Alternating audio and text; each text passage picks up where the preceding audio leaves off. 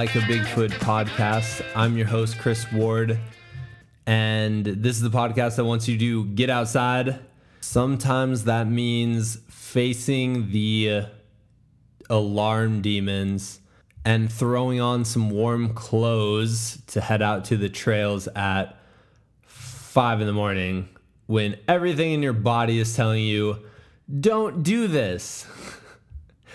And then other times, getting outside means pursuing an idea that might seem ridiculous when you first bring it up. And that brings us to today's guest, Peter Majarek, and today's story, which is the genesis and the follow through on the idea called American football. I hope I'm saying that correctly. You soccer fans out here. American Football is a documentary series. You can check it out on YouTube right now on Kick TV.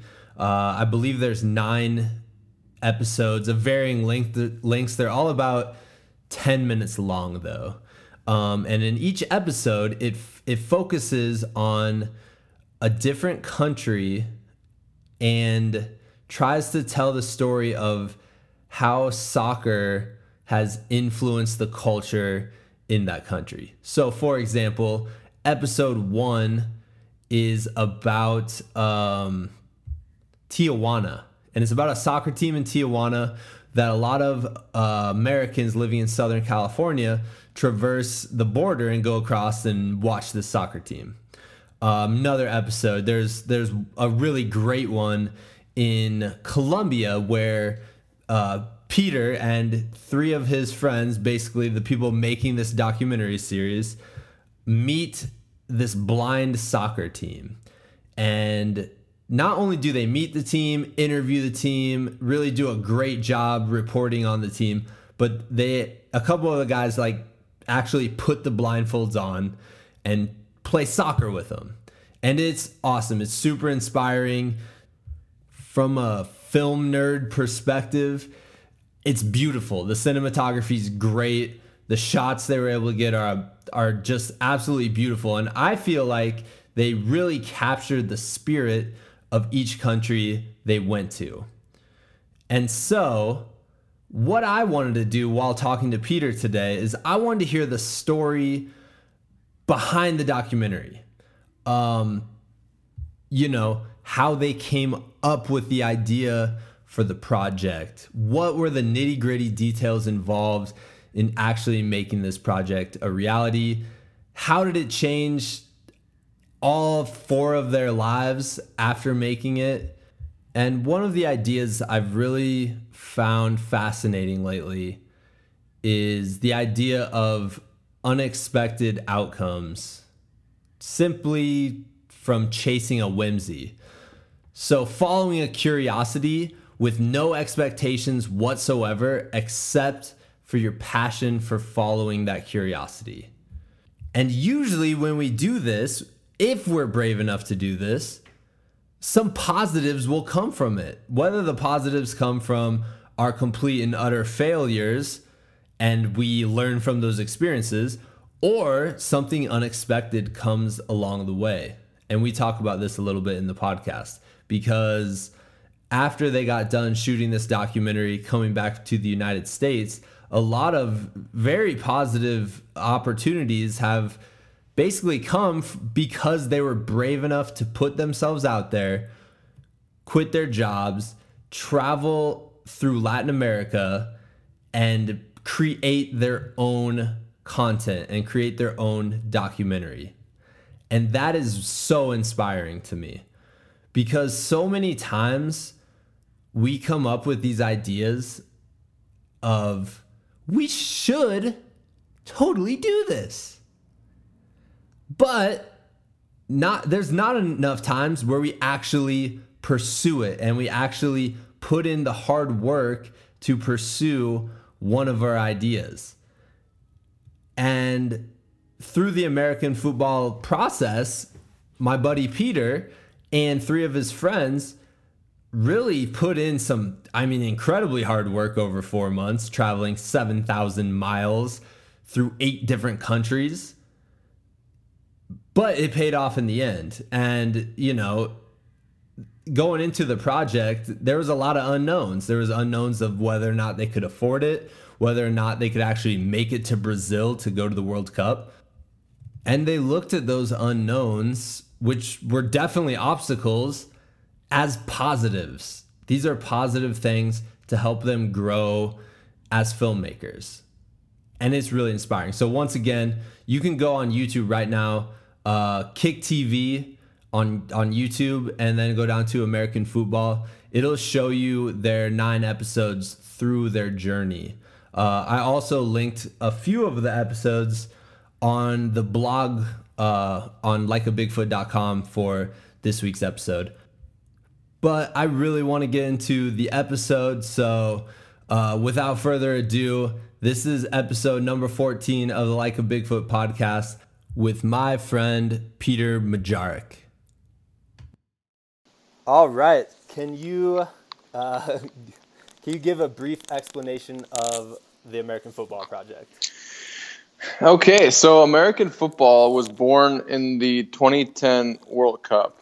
Um, me and my friends had just graduated college, and we all stayed in Boston an extra month just to watch the World Cup.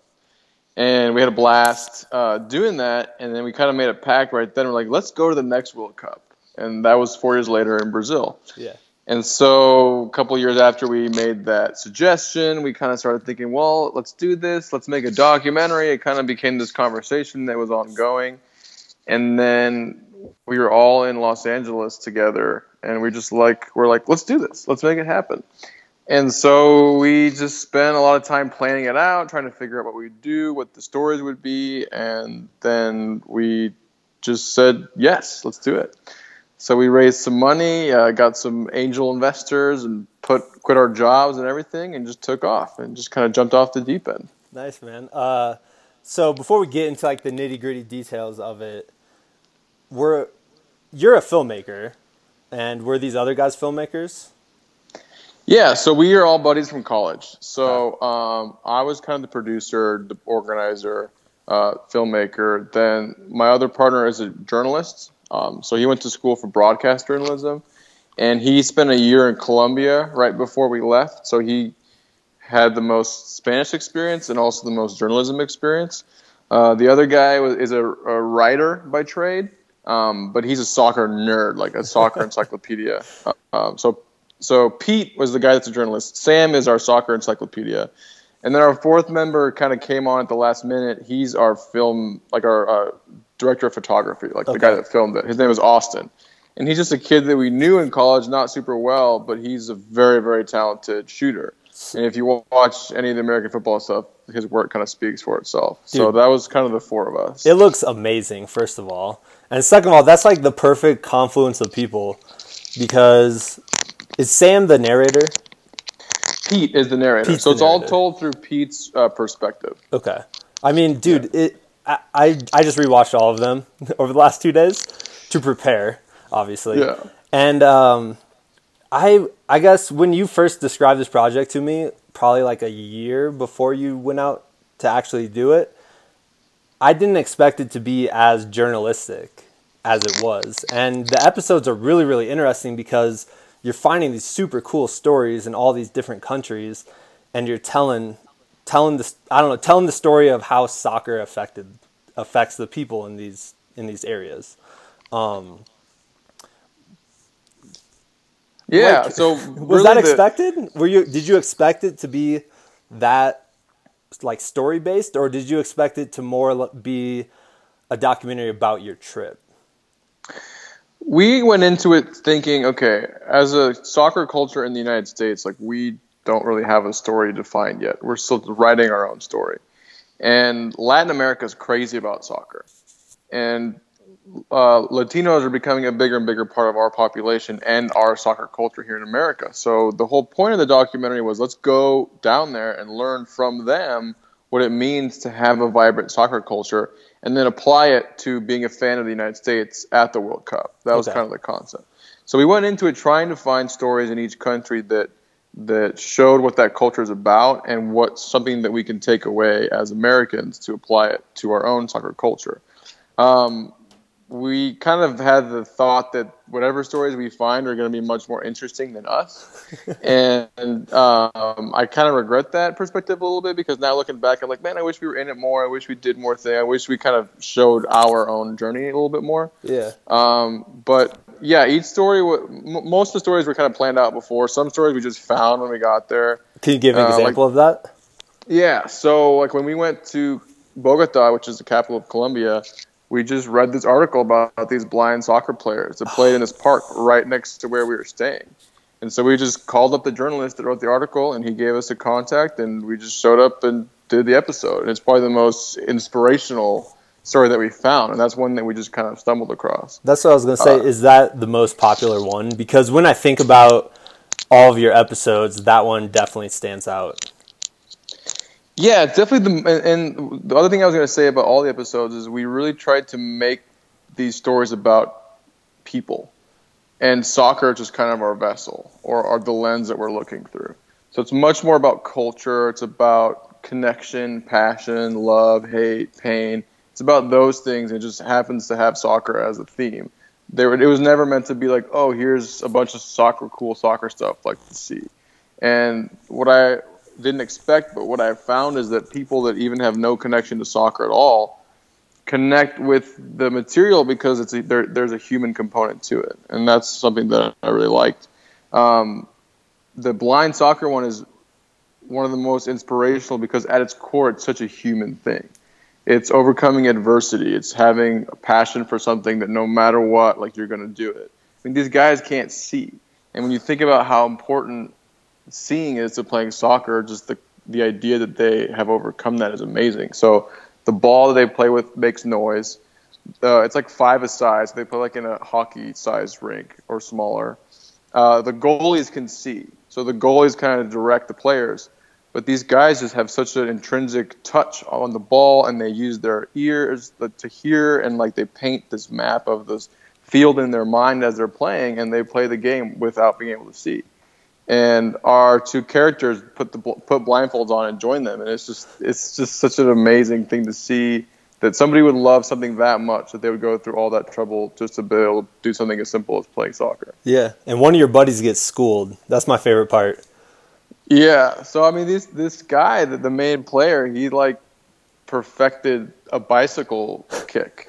A bicycle kick is not the right word. That's the word in spanish bicicleta but it's like a you grab the ball and you like throw it over you behind you and then it lands in front of you and you kind of go around the player in, in the process and so he teed up our player like peter peter he's like what and then he just schooled him right there and we got it on tape and it's yeah, it's definitely a special moment. I can see perfectly, and I can't even do that move. Yeah, that's awesome, man. What what uh what other stories kind of came up unexpectedly? Um, so then on the other, actually the other story in Colombia we had planned out. It's about this team that has a huge fan base, and it was run one of the biggest drug cartels in Colombia. If you're watching Narcos at all, uh, it's the Orejuela family from Cali that's uh, featured heavily in the second season of Narcos. Um, so this team in the 80s was really powerful, but it was all funneled by drug money, and so they had a really big fan base. But because they were basically a money laundering machine for the drug cartels, the Clinton administration put them on this list, it like banned them from being able to have bank accounts and all this kind of stuff. And so the team went down to the second division, had all these sanctions against them. Um, but even through that, they still have crowds of like 30,000 people. And they're still in Colombia's second division, which is a really small division. Like Colombia's first division is pretty small. And so this team has been trying to get back to prominence. Um, but the whole time, the fans have kind of kept the club together. And the fan base is amazing. And so we got there and like we didn't get any media access to the game or anything. And we just kind of showed up and started asking people around. And in Latin America, there's these ultra fan groups called barras, which are kind of like mafia style groups. And they have very big clout within the club. And we kind of weasel our way into those guys, and they like snuck us in past security to like the most epic part of the stadium and we just showed up to that game having no way to get in, and we ended up getting like the best access we could have ever dreamed of. Uh, so that was totally unplanned in that sense. Um, but then like Costa Rica, which is one of my favorite stories, is about this white Mormon guy from Utah, businessman that moved to Costa Rica with his family, and that one of the biggest teams in, in Costa Rica was having big time financial troubles. And so this group came to him and said, Hey, do you want to buy this team? And this guy is from America, doesn't care about soccer at all. And he ended up buying this team and like bringing them back to prominence. And now he's like the biggest soccer fan ever. So he totally caught the bug in like the biggest way. And um, that was a totally like that's a story that we prepared, we researched, we talked to him before we even left on the trip. Um, so that was one that we kind of had planned out. So there's a, there's definitely a mixture of both, but that's good journalism is like that. Like Yeah. if you you want to have a story planned out before you do it, but you also have to be uh, available for the unexpected, and so it's kind of a mixture of those two. Yeah. Um, in the Colombia episode, that was the only time, at least that you showed in the in the series, where people weren't really thrilled that you were filming them. Mm-hmm. Did was did you were you scared at all? were you intimidated? Um, I mean, that was probably the least. I don't want to say safe, but the mo- the part we really were like we were so mainly because I, I call myself Sergeant Safety. I was always honest and never lose anything, never like put ourselves in danger. Like we traveled for four months. It was just four of us, and we had probably fifty thousand dollars worth of equipment and our lives. And we're Americans who barely speak any Spanish in a continent that we're not very familiar with. So we really, really tried hard to be as safe as possible. But that was a situation where we just like kind of put ourselves out there, and I mean, we kind of, we definitely, t- we definitely dialed it up in the episode. It was Yeah. kind of like that, but not quite like that. But we got hooked up with the main dude, like the leader of the Barra, That always helps. and once bet. we had his blessing, everything was cool. yeah, And so um, that was kind of before we got that, we kind of were a little bit more hesitant to shoot. But once we got his okay, then we were shooting. But not everybody got the memo, so that's when we got a little bit of confrontation. But they're like, "No, they're cool, man. The the Don said he's fine," and they're like, "Oh, okay, all right." So that has Oh. to, dude. That has to feel pretty cool. it was crazy because like the security there is intense. They have like dogs and like SWAT teams to Really? check every single fan as they go through, and it was like really intense. And they didn't want us to film or anything. And then they just like walked us through because we were with the main guy, and it was it was just crazy that this guy like even had like ins with the police to get us into the stadium. So it was that was definitely a, a surreal moment. After that, we were like, how did we do that? But Yeah. Why did he Um, accept you? Why did he accept what you're doing? Yeah, he was just he was just like we get such a bad rap, and we're not ashamed of anything that we do, and we just want our we just want to tell our story, and he just from the get go like trusted us, which which speaks a lot to him, because a lot of those guys are very kind of closed off. We did a story about Barras in Argentina, which is probably the most intense episode, um, and that's the other side of that coin.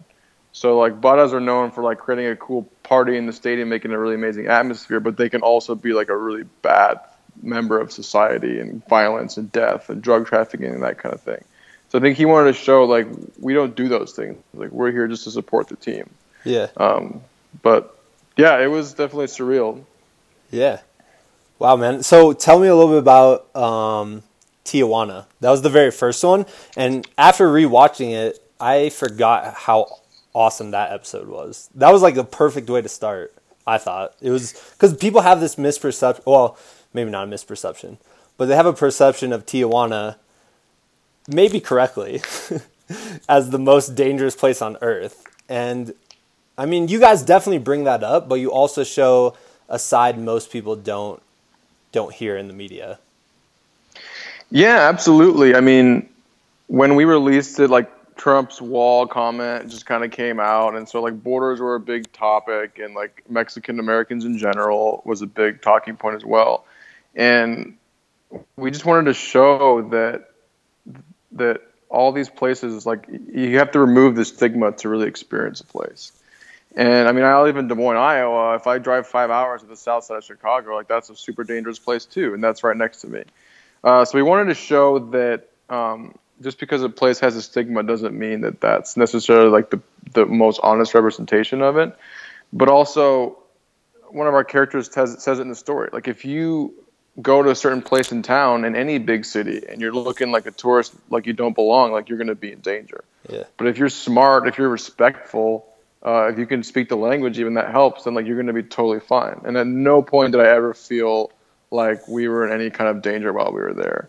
Um, and what we wanted to do with that story is show like this is the busiest border crossing in the world, and it's so not a big deal. Like if you're ever in San Diego, you should definitely go to Tijuana because it's a different country, different culture. The food's amazing. If you're a soccer fan, on the entire trip, it was the best soccer that we saw was the Mexican League by far, better than Major League Soccer as far as like quality on the field. So you can just like drive your car a few miles, go to a different country, have an amazing different experience, see an awesome soccer game, and go back and stay in your hotel in San Diego. You know, it's like Yeah. such a cool place so close by. Um, but I think a lot of Americans think of Tijuana as a place where you get like botched plastic surgery or you go to like strip clubs or whatever. And there's that there. I mean, that's definitely part of the allure of Tijuana. Um, but there's so much more to that city. And um, we just kind of wanted to show that this is a place that people are proud of and excited to be a part of. And one of my favorite stops on the whole trip. It Yeah. really was a really, really fun Who, time. who was that super fan? Uh, so his name is Marty. He's like a surfer dude from San Diego that like is the least stereotypical soccer fan you'd ever expect. and I don't know how he got hooked up with the team in Tijuana, but he just started to love it. And he would he goes to all the games. He has like buddies that are there, and he like leads this group called. He's a Gringo Xolo. Xolo is like the fans of the team, and he's a Gringo. So he's like kind of the representation of all these white fans that cross the border just to go to games Wow. and it, it kind of shows the power of soccer to break down borders, break down barriers, and connect people of different cultures, different languages, different backgrounds. And that's kind of what the World Cup is all about. And that's another thing we wanted to be a theme in the whole story is like soccer is one of those things like food and music that like connects all of us together. Yeah. And in the sports world, it's very unique in that way. The Olympics kind of do that, but the Olympics is so segmented, and it has And- a lot to do with money. You know, if you know people from the middle of nowhere, Africa, aren't going to be skiers or whatever. But everybody plays soccer. Every from every country, every socio-economic background plays soccer, and so we kind of wanted to show that the power of the connection of the sport. Why do you think it hasn't caught in the U- in the U.S. then? I have a Um, theory, but I want to hear yours. I would argue that it has, to be Oh, yeah? Okay. And, and a big part of our goal as to do, doing the documentary was to show Americans, look how cool soccer can be, and it can be in our country like this. And when we got down to Brazil for the World Cup, we saw all this footage of people like in Chicago and New York and Boston, like 10, 20, 30,000 people getting together to watch World Cup games, like in public squares. And I, I remember thinking, like, wow, it's like, it's kind of already happened, like without us even putting anything out, like this already happened. yeah. Um, so in a sense, it already has arrived in a big way.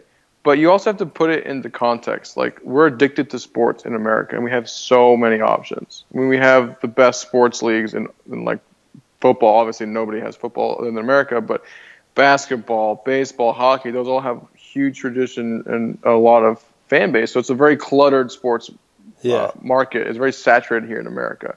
That's one thing. The second thing, like Major League Soccer, is our league. It's a really good league. It's a top ten league in the world, and it's only 20 years old, 22 years old now. I mean, that's such a new thing. It's like such a new iteration of soccer in America, and it's really starting to take a grassroots growth, and it's already very popular. A lot of people go there. There, we ended up doing a lot of work with Major League Soccer after we came back from Brazil, and there was a playoff game last night in Montreal. There were 70,000 people at the game. I mean, that's to me like that is soccer has arrived. Um, but the third reason, and the reason why I think soccer is going to just keep getting big and big and big, is that kids always played soccer as kids, always. But mm-hmm. then it wasn't cool, and so they started playing baseball or football or whatever. but now soccer is cool in America.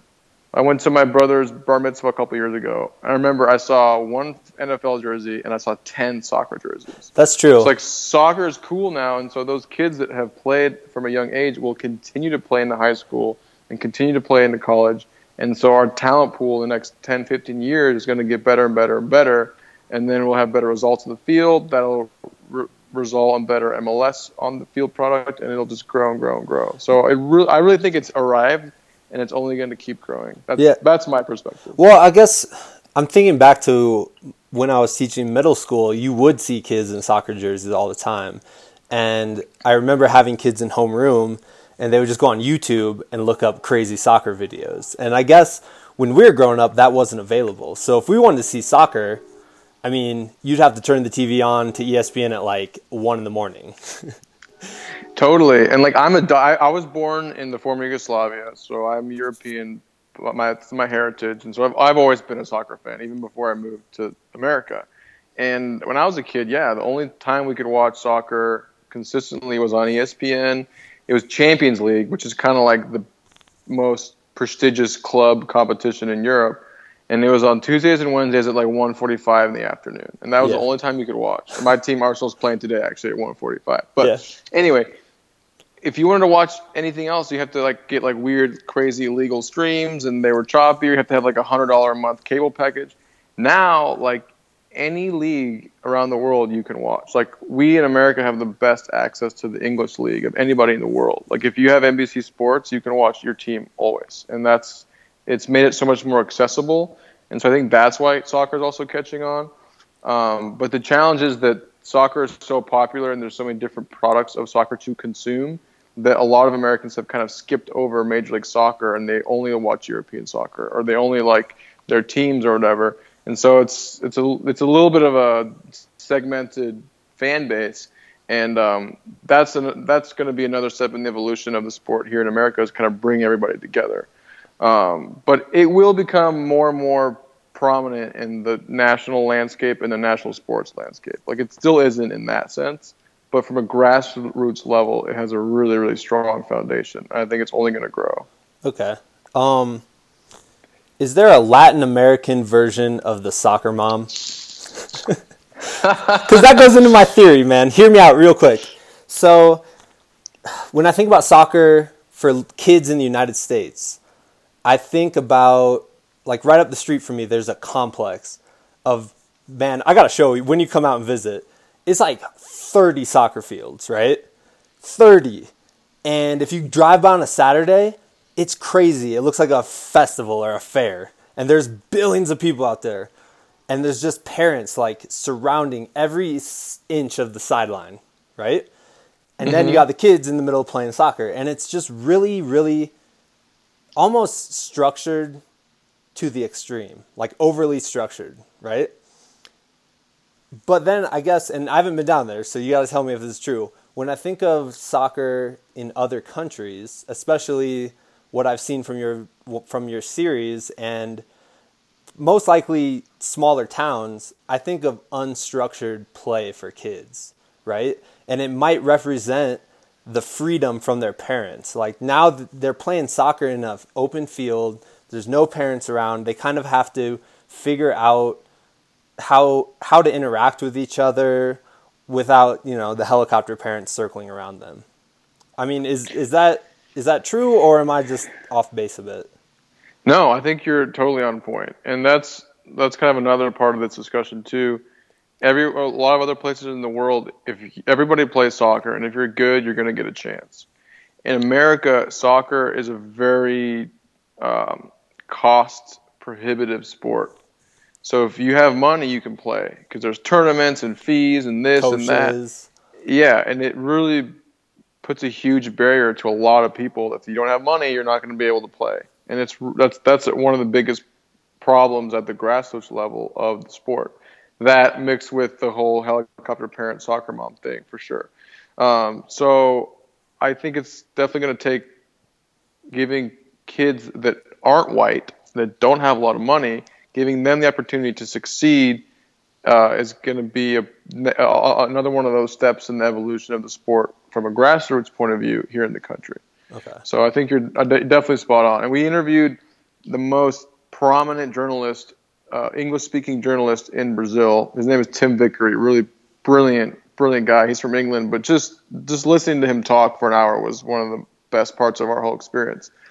And he even said that from an outsider's perspective. He goes, until you get rid of paying to play in America, like for kids, like you're never going to take that next step because you're just taking out so many people that could be really talented and you're not giving them a chance. So, and that's a cultural shift. I mean, here in the suburbs of Des Moines, I mean, every single suburb has their own soccer club, and they're very protective, and they're very like crazy about it. It's like mafia style almost. Yeah. It's kind of creepy. It's like, guys, this is a kid's sport. Like it's just to have fun. Just give them to, a ball and let them run around. Yeah, it's not to control your kids. And so there's definitely part of that in the culture of soccer here in the states for sure. Yeah, because I feel like like kids will become passionate about things that they're not forced into and things that are freedom. I mean, I see it when I when I teach like adolescent kids, man. When you give them a little bit of freedom, they buy into it a little bit more. And I feel like if we just gave kids a little more freedom in the soccer realm of things, they might buy into uh, pursuing it a little bit. You know, you don't. They won't lose that passion for the sport. And I guess if I'm thinking about like grassroots, I'm thinking about basketball. Like you'll see kids Yeah. playing basketball, and there's no parents hovering around them or anything like that. It's just they found a court, they found a ball, and they're just figuring it out from there. And I think there's a big positive to that that we're kind of missing out on. Definitely. I never thought about it in that respect, but I think you're totally spot on. And I think that you'll see more and more random soccer fields popping up or just fields of grass and people playing. I think in the past that never happened. I think now it's starting to. Okay. I think in the past it was only like your big soccer complexes that you're describing. Um, but like I said, the more the now that it's cool, Yeah. like when you become a young teenager, like being cool is the most important thing. And so you didn't want to play soccer because it wasn't cool. You played another sport. Now that it's cool to like soccer, I really think there's in the next 10 years, 15 years, there's just going to be this huge upsurge of talented young players in the country that decided to go to the soccer route instead of other sports. And with like football, with all their head trauma and that kind of thing, I mean, there's a lot of other factors I think that are involved in that. Yeah. Um, but I, I think the future of the sport is really bright. But I also, like I said when we started this tangent, I really think it's already arrived. Like it's already in a really good place. If you love soccer and you live in America, you have a good situation. Like you're in a good spot, and it's only going to get better. And the cool thing about it is that like we get to define as a culture what our soccer culture is like. Like we get to decide what that looks like and how that story is written. Because in a lot of places like Brazil, for example, their their heritage in soccer is so strong it sh- overshadows everything all the time. There's no space to kind of write the next chapter. They're always under this weight of their history and their place in the world. Whereas as in, in America, like it's a it's a blank canvas and we can decide what that looks like. And that's really what we wanted to do with American football is to show white hipster soccer fans in America like, yo, look at Lat- look look at Latin America and how many good and bad things they have going for them. Let's incorporate some of this in our soccer culture, but also like let's connect with the Latinos that are in our country and that are fans of our teams and of the national team and make this kind of like cross cultural version of what it is to be an American soccer fan. Because Americans bought more tickets to the World Cup than any other country. And a lot of that is because we have more money than a lot of countries, but the biggest reason is because so many other nations are represented by Americans. So, like, I might be from Germany, but I have American uh, passport, so I'm going to be counted as an American, but I'm going there to follow Germany. So, this is a huge opportunity to connect with all these different cultures and make that uh, our brand of American soccer, this kind of melting pot that is a reflection of our culture as well. That's awesome, man. Um, I want to hear a little bit about like the behind the scenes road trip kind of aspect of it because that fascinates me. And like I said, I mean, your series is incredible, but you didn't explore too much of what you guys went through. And I'm sure you had the footage and I'm sure you had the stories, but maybe not the opportunity to edit to ed- edit it together or anything like that. Yeah, so this you might want to edit this back to the beginning of your podcast because it kind of sets it up a little bit. But we set out to make a documentary movie, and when we we got an opportunity this summer to turn our footage into this web series because America was hosting a big tournament where all these countries were going to play in the United States. And so Kick, which is a YouTube channel that makes a lot of awesome soccer content, they approached us and they're like, we'd love to make this into a web series and kind of tie it to the tournament and basically give like supplementary material to each country playing in the tournament. And that's why we turned it into the web series. Gotcha. And so each episode of the web series is really meant to be like a standalone story that if you were to watch Colombia versus Uruguay on TV playing in Chicago, if you would have seen our series, like you have context of what those countries are like. Um, what we were able to do, and that was a good opportunity for us to get exposure. Uh, we were able to keep ownership of all the material, even though, and we just licensed it to Kick. So we actually got funding from them to finish our movie. So right now we're working on finishing like the feature film version of American football, and that's going to be much more our perspective. Okay. So the web series is kind of the journalism that we found on the trip, and the movie is going to be more like our journey. Oh, so it's going to be like smaller versions of each story, kind of interwoven with kind of more what we experienced. Okay. Um, but predominantly, we did we did film mainly the stories that we found. Like we didn't want to make it like a reality TV show. Like oh, four friends on this crazy road trip. Like what's going to happen? Like we always felt that the stories were more impactful than our story. yeah. Um, but you know, looking back on it now, two years since we've been back, I definitely wish we would have prioritized a little bit more of our story and figuring out what that means. Um, but it was a lot of work, to be honest. Like it sounds like a really cool trip, and it was. But we traveled for four months. There was four of us. We had to carry so much equipment. We were constantly on the move. You know, you'd stay somewhere for like ten or twelve days, and you'd have to move again. Um, you're in a place where you don't necessarily know the language. So Pete spoke Spanish pretty well. My wife's from Ecuador, so I could speak a little bit of Spanish, but the other two guys knew no Spanish whatsoever. And the the cycle would basically be we'd show up at a place, we'd spend like two days preparing. So we'd be calling people, trying to set up our interviews, trying to figure out who we're going to talk to. Then we'd spend like five or six days filming. So we'd do interviews, we'd go to a game, we'd like do a cultural event, whatever it was, and then we'd spend the last couple days editing because we released episodes like little short videos as we traveled, and also like preparing for the next place. So it was very exhausting. It was a very exhausting experience. I was kind of the team dad, so maybe it was more exhausting for me than anybody. You were known Um, as the Gandalf, which I wanted to ask you about.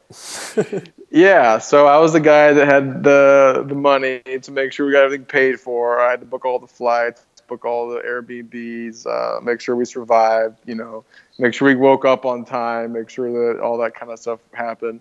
Um, but it was at at no point did like our friendship come in uh, like was it in danger. Okay, like we were really four friends, and it was a really intense experience, but one that we all uh, did together. And there was times, of course, the the tension would arise. I mean, you're spending all day long, every day with four people in small quarters. I mean, things kind of get hairy sometimes, but it was we really had a good time. Yeah. And I always tell people like we went out and partied, I think four times, or maybe five, in the whole month we were there. I mean, it was really a lot of work. It was a lot of work, and we treated it as a business trip. Yep. Um, but it was definitely a lot of fun. Like looking back and watching some of the episodes, I'm like, oh, that was a good time. Like, oh, that was a fun experience. Um, but yeah, it's just traveling is, is is an intense experience. If you go on vacation for a week, just think about how tired you are. How, and then we did that for four months straight, just on and on and on and on. Well, and I'm And so sure definitely kind of wears you out. I'm sure the four months felt like a, a year because when you're traveling, you're getting all this new stimuli, and your brain's not really going on uh, mindless mode. You know, like if I'm if I'm doing my everyday routine, I can go on mindless mode for half the day. Unfortunately, probably not good, but you can, and it, the day seems to go quick. But when you're traveling and you're just taking it all in, I mean, I've gone on trips for two weeks, and it's has seemed like six weeks. You know. So I'm sure by Yeah. the end of it, you're like, man, this has been forever. Yeah, I was very tired. Um, I, I mean, if we would have just been traveling just to have fun and experience things, I think it would have been such an amazing experience. But people don't realize how much work it is to make a film. yeah. Uh, just like physical labor, just carrying. Like, if you want to get a cool shot of a mountain, like sunset, you need to carry all this stuff up to the mountain. Then you got to set it all up. It could be windy or cold or hot. And you got to sit there and wait for 45 minutes for the all the pictures to be taken to get that shot, and then you got to go down the mountain. You know, Yeah. so that was a lot of effort just to get one shot, and that's kind of what making movies is all about. It's a lot of just physical labor, and so we were doing that while also traveling. So it's kind of a double, uh, double tiring. And also like I was dating my wife at the time, and so being away from the person you love for four months has its own taxation on it. So that was challenged me and another guy. We both had um, serious girlfriends back in the states, so that made it difficult just from an emotional point of view, but also totally worth it because kind of gave you a reason and a purpose to do this and uh, my wife is from Ecuador, and we had just started dating, so I wanted to show like her parents and her family, like, oh, look at this guy, and he's cool, and he's doing this soccer stuff, and he visited our country and yeah. told this cool story. So it gave me a lot of motivation for sure. Yeah. What uh, what other sacrifices did you have to make in order to, you know, chase after this dream?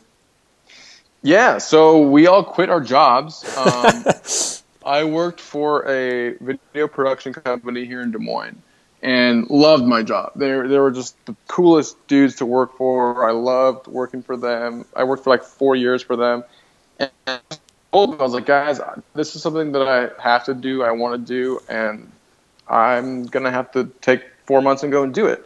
And they were amazing, and they actually gave me my job when I came back, which says a lot about them and how much faith they had in me. Um, but I didn't know that at the time that that would happen. I didn't know that'd be an option. So it, you, I really just gave up everything and just went for it. Um, and I think that in life, it's important sometimes to do that if it's something you believe in because it really puts everything else into perspective. Like if you really believe in something to give everything up, it shows you what's important. And it's we gave ourselves and we put ourselves out there, and the world has been amazing during the experience and since it.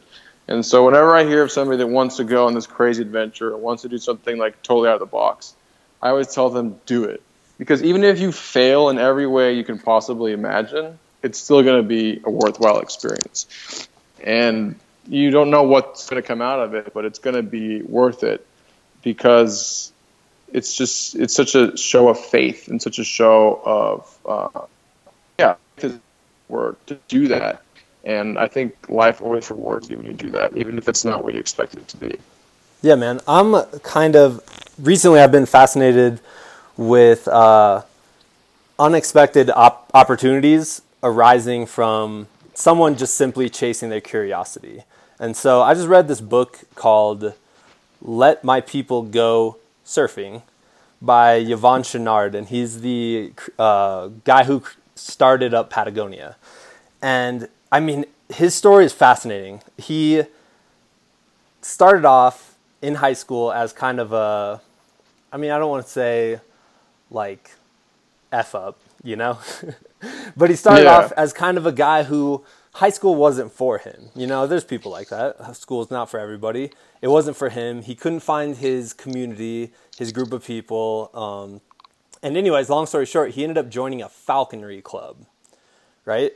And so he joins Falconry Club. I'm not even 100% sure what you do in a falconry. I know you have a falcon, and you go do stuff with that falcon. You got you make buddies with a falcon. And anyways, through this falconry club, he learned how to rappel down mountains because they had to go into the falcon's nests and take the eggs so they could raise the falcons from birth, or take the chicks so they could raise the falcons from birth. And so he started rappelling and then he became obsessed with rappelling. He's like, this is the coolest thing ever. You're going down this mountain.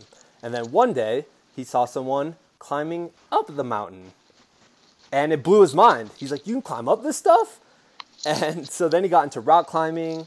Uh, long story short, he started creating his own equipment and he started his company that way. And then it led to him creating Patagonia, a really successful clothing company and outdoors company.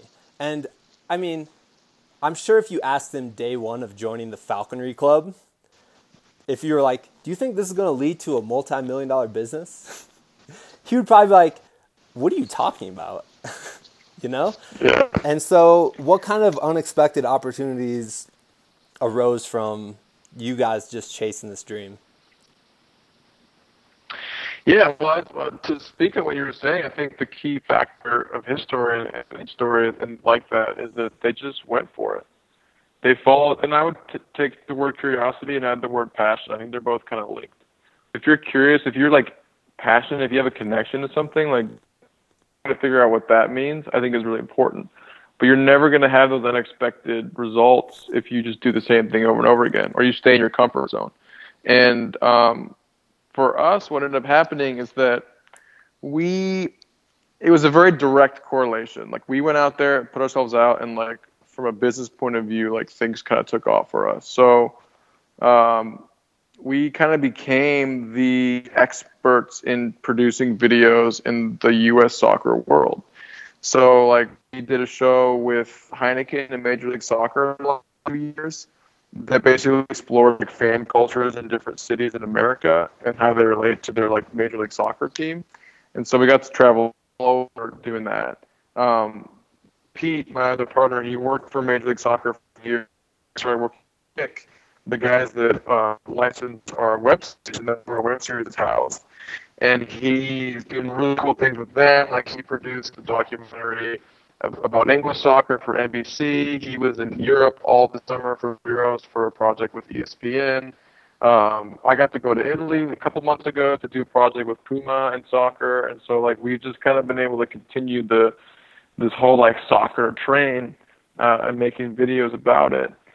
And from a personal point of view, I mean, we got to experience a whole side of the world. So now, um, like my wife's company is a financial company, they're looking to expand into Latin America.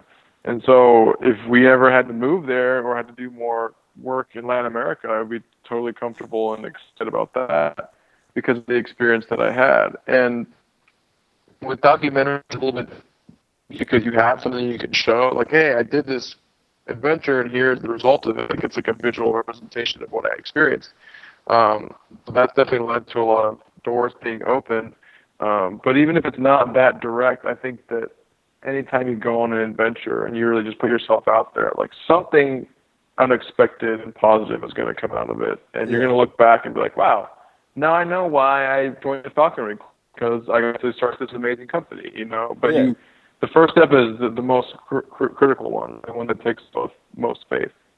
Yeah, man. Um, I'm kind of losing you a little bit right now. Ooh. Sorry. Uh, here, let me turn the let me turn the video off. That'll help. okay, cool. I can edit this part. This is my editing skills. is that better? Can Dude, yeah, it's so much better. It was only like a couple minutes okay. there where it was cutting out a bit, but I do not want to interrupt okay. your amazing train of thought. That's good. so I can try and repeat it more succinctly. Ah, uh, nah, man, we're good. Um, yeah, man, I just I love that, and I love that that happened for you because, I mean, I'm sure when you first started it, it was terrifying, quitting your job and leaving your girlfriend and all that stuff. I mean, did you did you have a little inkling of a thought that something unex- not unexpected something good was going to come out of it obviously because you're making this film but did you have a little thought that something even better that you didn't even know was coming was going to happen i had faith uh, I, I, believe in god I, I, I, that's a big part of my life is my, my the spiritual side of me and certain doors were open that allowed this to happen. And if those doors wouldn't have opened, it never would have even been an opportunity. And so once I knew we were going, I was just really excited to be like, all right, God, like here is I'm putting myself out here and doing this, and you've given me this opportunity.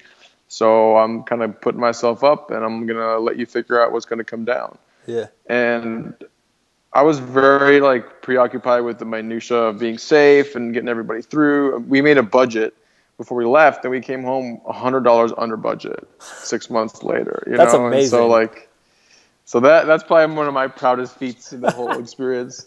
Um, we had one thing stolen. It was a lens, and it happened in a World Cup game. Really? After a game, we were filming a shot, and we were tired, and we just put the lens down. And I was distracted talking to somebody that I ran into that I, that I knew and so, in the most secure environment we were in the whole trip, which is the World Cup Stadium, is like the one time that like we had a security lapse. So that was kind of ironic too.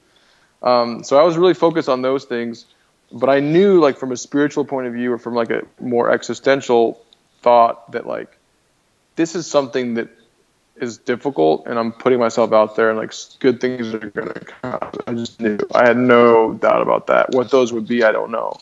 And so I was blessed to have that perspective. But even if you don't have that, even if you are really afraid, because I would definitely had reservations and I had fears. Um, it's that first step. It's that first step that takes a lot of faith and uh, just embracing the fear and going forward anyway. That's all it takes. And everything after that, once you're moving, like you just adjust and, and you get to the end and you realize why it all happened. But it's that first step that's the hardest one. It is, man. It's the beginner mindset too. You don't. It's so uncomfortable to do something new or something that you're not used to, and and most people aren't comfortable with just being. I mean, I guess it's different for you guys because you were a filmmaker and stuff, but I mean, if if someone's trying a new hobby, for instance, they're not comfortable doing the first step because because they're gonna suck at it and most people aren't comfortable with sucking at something. But by taking that first step, you'll get a little bit better that day, and then a little bit better the next day, and so on and so forth. I mean, I'm sure the first day of your trip, you guys might have been running around like chickens with their heads cut off. Is that true? Yeah, for yes. sure. I mean, we definitely had no idea what we were doing. And like none of us had done anything like this. Like even though we all like soccer and had some experience in media, like none of us had ever done anything like this. And so it was a huge learning experience. I remember the first, especially Mexico and Costa Rica, like we would alternate. One day we'd be like, "This is awesome. This is great." The next day we'd be like, "What are we doing? Like this story doesn't make any sense. Like how is this going to come together at all?" And then the next day we'd be like, "Oh, this is great." Like it was such a roller coaster and then by like the third country or fourth country, we kind of found found a way to ride the wave and even out. So it definitely takes experience to get more and more comfortable with something, but it's just every day you do something, you're going to get better at it and more comfortable with it. And then you're like, oh, it's no big deal. Like that thing that stressed me out the first day, like I'm totally good with now. Yeah. It just takes that faith that like that's going to happen and the dedication to persevere. Nice man. How uh how did you guys raise money for this? I, am trying to remember. Was it Kickstarter or was it um the other one? yeah. So we used Indiegogo. That's it. Which okay. Kind of like Kickstarter. Yeah. And um, probably won't do that again. That was definitely an intense experience. That's what I wanted to ask you about. How? I mean, that seems so difficult to even spread the word. I guess. Yeah, it's a lot of work, and you end up relying on a lot of people that you know to start it off, which is great. But you just kind of, I didn't like constant like begging or asking people that I knew and cared about and respected to like give me money. Like that part of it, I wasn't a huge fan of. But then there's all these people that we did know or didn't ask that supported us a lot, which is really awesome. So there's kind of a dual dynamic. We got a little bit of media exposure that definitely helped. So we raised about a third of our budget through Indiegogo and then we raise another third like with our own money and different things like that. And then the last third we got from a couple really big kind of donations i guess um, that really put us over the edge. So it was kind of a mixture of all those three things and it wouldn't have happened without any one of those pieces. Um, but it's hard. Like raising money for something like this is definitely like the least fun part about it. And we were able to raise just enough to go on the trips. Like none of us got paid we didn't we did it all like for the fun and the passion of it uh, we just spent all the money traveling. So just it was just four people staying alive for four months is what that money got us so. yeah. What uh what kind of food did you eat? Did you did you go out to eat often or was it all like peanut butter sandwiches? Uh no we're the three of us are really big culinary people so uh, peanut butter sandwiches wasn't going to cut it. But we usually um we stayed in Airbnbs just because it was cheaper, but also it's just more. It's just a better situation to be in an apartment with four people than a hotel room. Yeah. And so we cooked a lot. Like we go to markets. Like food is pretty cheap down there if you cook it yourself. So we did that a lot, and then um, we also ate out a lot too. Like a lot of places in Latin America, it's like five bucks. You get like a three course lunch, like oh, soup, a main meal, like a dessert, salad. So um, I think we had like a hundred dollar a day budget for all four of us combined for food. What and culture we, had the best food? Oh, Colombia had amazing food. Colombia had really really good food. Uh, Chile by far had the worst food. Really? Yeah, Chile was not. Chile was our least favorite spot, and i we went to a beach town in the middle of fall, which was our own fault for doing that.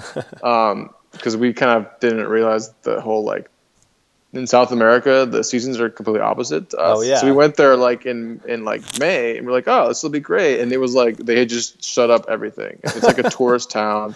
It was cold and windy, and everybody was miserable. Um, and Chileans have a Spanish dialect that's super impossible to understand, so that made it harder too. Um, but it was in the point of the trip where like we really didn't want to do anything, so we kind of just got to chill, hang out. We watched a lot of Game of Thrones, just kind of hung out for a week. So that was good. Um, Argentina, we were in Buenos Aires, which is the capital. That was my favorite city that we visited, and Okay. they are very European because like a lot of Italians and Germans live there. Um, and their food was amazing. They had such good food. So I would say Colombia and then Argentina were probably my two favorite food spots. Nice man. What? Um, well, I guess you kind of already answered this. You said you and your wife, since your wife's from Ecuador, you could see yourself moving there. But besides Ecuador, what would be a culture where you could see yourself living? I could live in Argentina for sure. Okay. Uh, Buenos Aires is just a really special city. If you ever get a chance to visit it, I highly recommend it. It's just an amazing place for a lot of different reasons. So definitely live there. I would live in Ecuador. Uh, Mexico is amazing too. Like Mexico City, we were there for a couple of days. That's a really cool place. So I would I would live in probably Mexico, Ecuador, and in Argentina for sure. Okay. Nice. Well, I want to keep you in the states, but you know, I want you to move Me to too. Colorado. Yeah, yeah, I'd do that. Uh, how did um, did your friendships change with those guys at all? Positive? Definitely. So like the three of us were roommates, me, Pete, and Sam, like kind of the core in college. That's how we met. We were just random roommates. And after that trip, like we really became brothers, and we were really close friends before it. But you you can't go through an experience like that without creating a really special bond. And then our fourth member, Austin, who was our shooter, we knew him but not super well. And so after that trip, like we were obviously all really close and we got a chance to work on a couple more projects since then.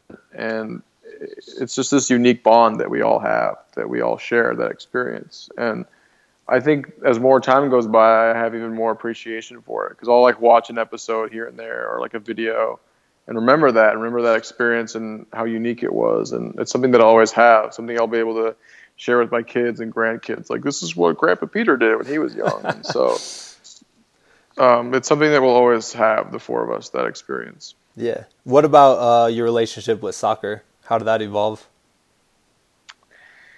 Yeah, so I was a big soccer fan, like a European soccer fan, and since then I've really become more aware of soccer in the U.S. and soccer in Latin America. But I, what I like about it is that I can go almost anywhere in the world now and strike up a conversation with someone because I just have a much deeper understanding of different cultures as far as they relate to soccer. Or like I'll see that my team signed a player from like Ecuador. I'm like, oh, I know where that is. I know the, the club that he played for. I know the story of their country and how they came to be a soccer nation like they are today. And so it's given me a much greater depth of understanding, um, which has been really helpful for me.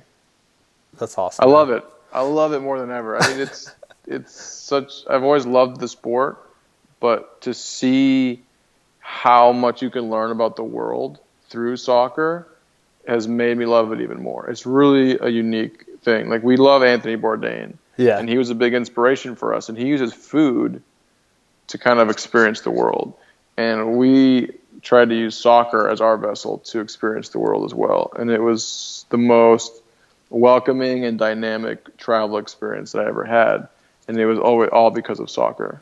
I mean, you could do the world in food, music, sports, I think. And then you could get a pretty good understanding of of someone's culture.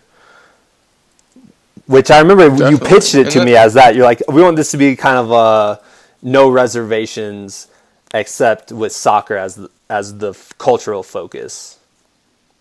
Yep, that's that's what we tried. We're obviously not quite as um, uh, what's the word? We're not Anthony Bourdain by any means, but we definitely took that that formula and tried to apply it to our experience. Yeah, man, it was great. It was it was honestly, man, I'm a big believer in just supporting your friends no matter what they do. And because because of you, like you honestly were the proof to me like this is why you support your friends because then they'll create some awesome stuff that you'll be entertained by, uh, let alone you know hundreds of thousands of people. Yeah. Which is cool. Well, I appreciate that, Chris. And I remember you were like not the first or the second uh, Indiegogo supporter. So you were first in line, and I, I, I appreciate that. I remember when that happened, and yeah, that means a lot. I mean, any dream of, or anything worth doing takes a community of people. Uh, it's virtually impossible to do anything alone.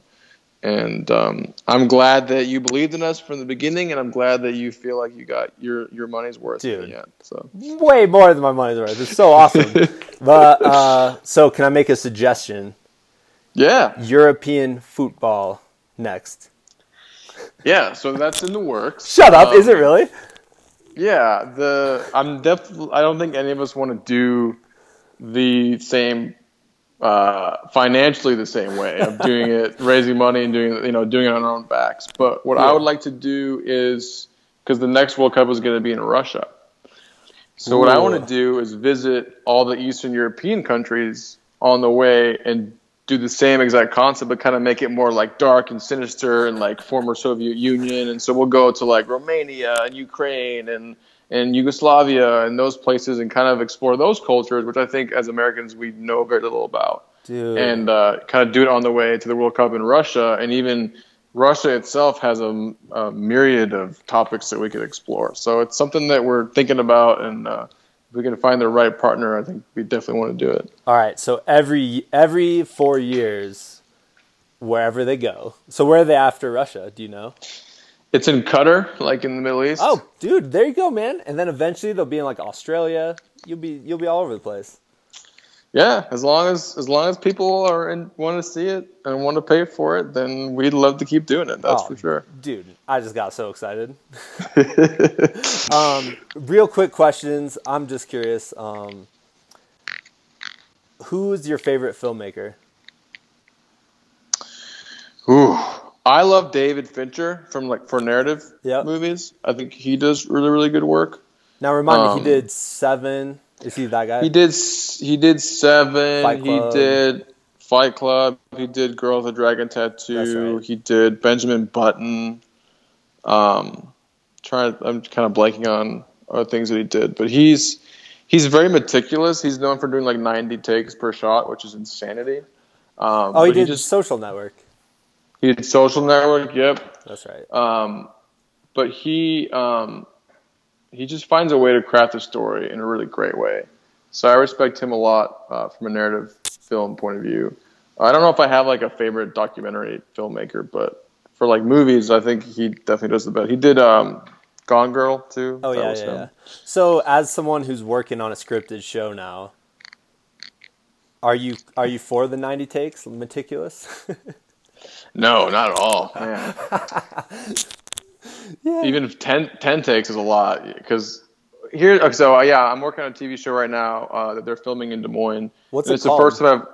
It's called Play by Play. Okay. I think that's the working title, but it's basically um, it's like an eight episode TV show, uh, kind of like Happy Days. So it's set in the '90s in high school, and this this kid, he's like a tiny kid, wants to be a sports star, but he ends up being like a sports writer and it's narrated by his older self. So like the older version of this teenager is like narrating his his high school story, and it's funny. Like it's it's it's just a fun show, great scripts. Um, but it's the first time I've worked in narrative film. So when we did American football, for example, we had two cameras. There was basically two of us filming at all times, and then two people like in front of the camera, or sometimes it'd be three people doing you know setting things up this show has 50 people on the crew. So we have two cameras, there's 50 people. So like everything is just this big moving machine and it takes an hour to get one shot set up and then you do it 10 times and then it takes another hour to get the next shot. So we'll work like 12 hours a day and we'll get 5 minutes of footage. Like like at the end of the day you shot 5 minutes of the show. And so it's just a whole different world um, where when you do something more documentary style, you're taking reality and you're capturing it in the most compelling way you can, and then you craft the story from that. Whereas narrative, every single thing from the script to the shooting to the editing is meticulously thought out, and made to be exactly how you want it to be. Yeah. So there's totally a craft in each of them. Um, but what I like about documentary is you can kind of be a little bit more agile. Uh, but what I like about scripted is that you can really get exactly what you want and what your vision is, and there's something really cool about that. So Yeah, man. Uh, what was I gonna? Man, what? I'm just trying to wrap my head around 50 people working together and how how it's that. insane. I mean, and It's insane. it must work smoothly. I mean, there must be like a chain of command and Yeah, I mean, we all have walkie talkies. Uh, there's a whole protocol to everything. Um, every department has their own function, and the way that it works, which can be frustrating, but it's important, is that everybody's specialized. So if you need to move a plant that's in the way, that's the set department. So you can't touch it unless you're in the set department.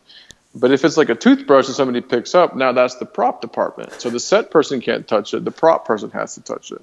If there's a light that needs to be moved, then you need the grip to do it. You you can't move it. Like the person that's responsible for the light needs to move it. And so everybody has their one little thing that they do or their one their their specific responsibility, but you can't get outside of that. You have to just focus on that one thing.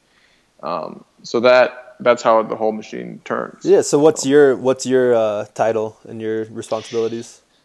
Uh, so I work underneath the assistant director, and the assistant director is the boss of the whole shoot. Okay. So like the director and the writer and the director of photography, they're like the creative guys.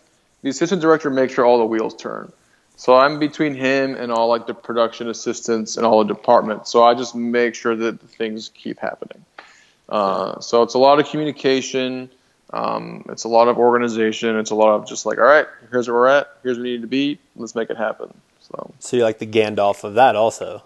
Um, I don't know about the Gandalf. I'm playing more like a A Mary. like uh like um I don't know who I would be. I'm trying to think. I'm trying to recall my Lord of the Rings knowledge. Yeah, exactly. I'd be like uh, the captain of the Rohirrim or somebody like that. That's probably who I'd be. What's uh what's what uh what's your favorite book? I know we've all we talked about Game of Thrones like at length during a whole mountain climb one time. Yeah, I love Game of Thrones. That was a fun world to be in. I don't know about favorite book. Um, my favorite movie is Forrest Gump. That's the best movie ever made by far. Not even a close second. Uh, but favorite book would be tough. I don't know if I could pick up. I'm reading a historical novel series about ancient Rome right now, which I'm loving. It's like Game of Thrones, but real and Yeah. set in Roman times. And I'm I'm definitely digging that. But I don't know if I have a favorite book. That's cool. I do love to read though. So Yeah, man. What uh I mean, do you mostly read I know you read a lot of historical stuff, but do you read fiction, nonfiction? Um, I'm a big fan of The Economist, the magazine. Oh, so I get right. that every week. So that takes up a lot of my reading time. And then, yeah, I like to read good stories. And then I also like to read historical nonfiction. Those are kind of my two favorites. Uh, but yeah, I, I, I read War and Peace this year. So that was a big undertaking. That was amazing. Um, so it's been a lot of, I, I do love history. That's my favorite subject. So that, usually the world that I stay in. All right, if you had to pick one period of history to live in, what would you where would you live? Um, if I could take like disease and all that out of the Yeah, yeah, yeah, of course. And you'd shower regularly, obviously. I think like the mid 1800s would be really cool. okay. So like right before the Civil War in both Europe and in the United States, I think could be really neat because technology has advanced to a point where you can kind of globalization was just starting to happen, but there was everything still moved at the speed of you know horses. And so it kind of the trains were just about to start to take off. So it's kind of in this really amazing point in history where everything was just about to take off. So I think that'd be really fun. Yeah. All right, man. Last question. Where in the world would you go that you haven't traveled to yet? You're a pretty big traveler, man. Yeah, um, I've I've done Europe and now the Americas pretty extensively. I really want to go to Vietnam. Okay. Like, I really want to go to like Southeast Asia. Um, I just think that would be a lot of fun. I can blend in almost any culture that I visit, but in Southeast Asia, there's no way a tall white person would blend in at all. so I think that would be an interesting cultural experience to be completely out of my element. But that would probably be the next if I could choose that and Australia, New Zealand, and then I think I'm done with the world. I think I'm then I'm just gonna stick to what I know. I think, but What about Antarctica? No, it's too cold. I just spent three days filming outside, twelve-hour days. So I'm uh, the last thing I want to do is be out in the cold. Awesome, man. Well, dude, first of all, super good catching up with you, and we should do this more often. Absolutely. Not necessarily on the podcast, but Well, thank you for having me. It's an honor that you would consider me to to be worthy of interviewed, and I hope that I I got some good stuff down for you and your listeners. But I love podcasts too, so it's this is my first podcast interview, so it was an honor for me. you knocked it. You knocked out of the ballpark, or. Well, thank you, Chris. you kicked it into a goal. there you go.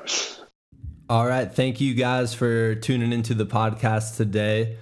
Uh, if you want to check out some of our old episodes, you can always go to likeabigfoot.com. Uh, that's kind of where we put the blogs and the episodes there. You can find us on SoundCloud if you type in like a Bigfoot, or the easiest way, which in retrospect, I probably should have started by saying, but whatever, we're all learning here.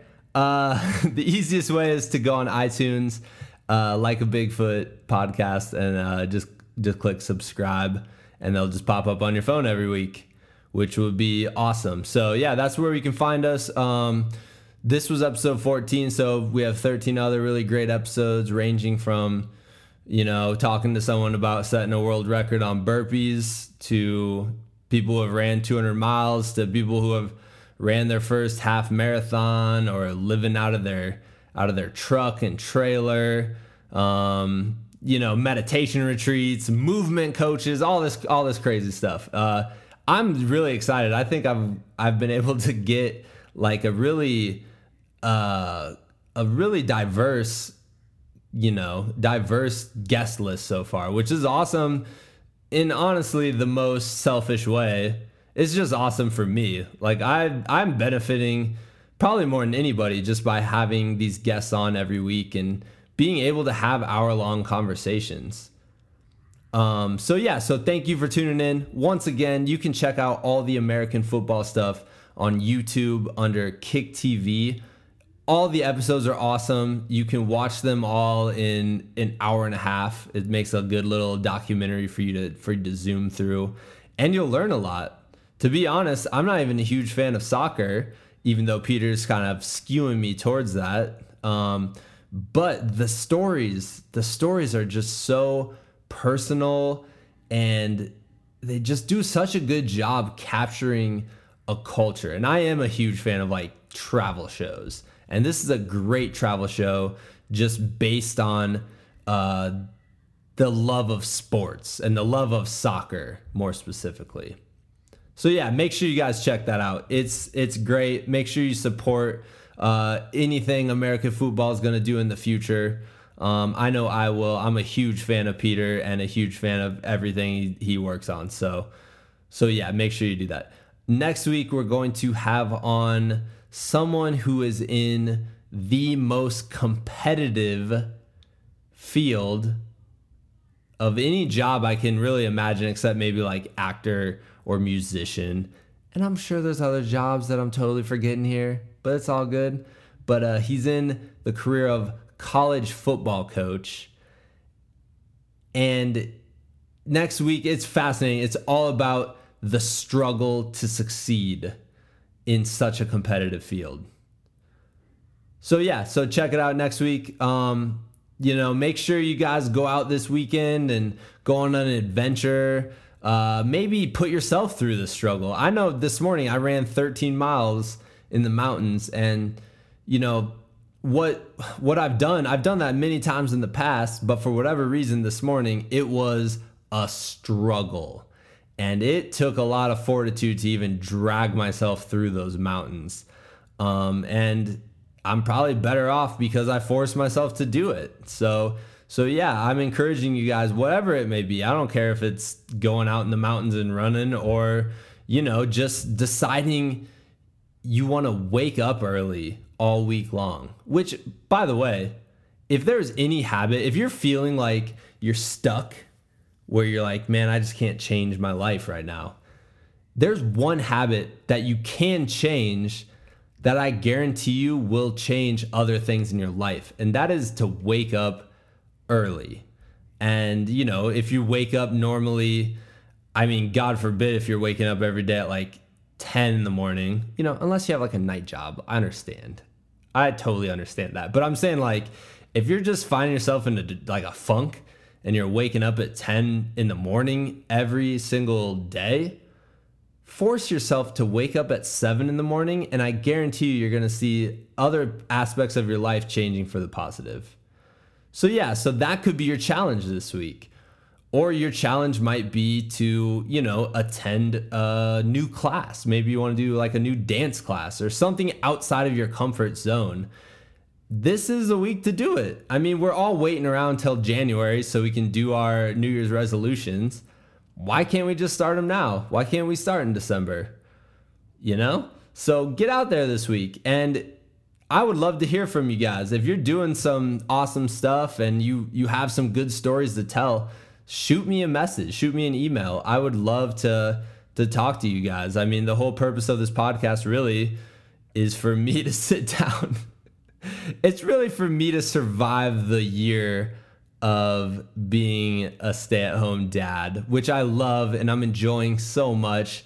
But it's nice to have a side project. It's nice to have something to do on the side you know that gives me something like it's letting me work out some of my creativity that i usually do because usually i'm a teacher um, but i have a i have a three year old and a four month old so i'm staying home with both of them it's so much fun. We have a good time most of the day but it's nice to have a break and this is my break so it's kind of a selfish endeavor to get me get me through that. And like I said, it's it's really, I mean, it's so important for me to talk to people who inspire me. And every single person I've had on this podcast so far has inspired me, and I've learned a lot from them. So I kind of went off on a tangent there. but that's okay because it's my podcast. I go off on tangents. Um, yeah, get outside this week. I don't know what else to say. Have a good one. We'll see you next week.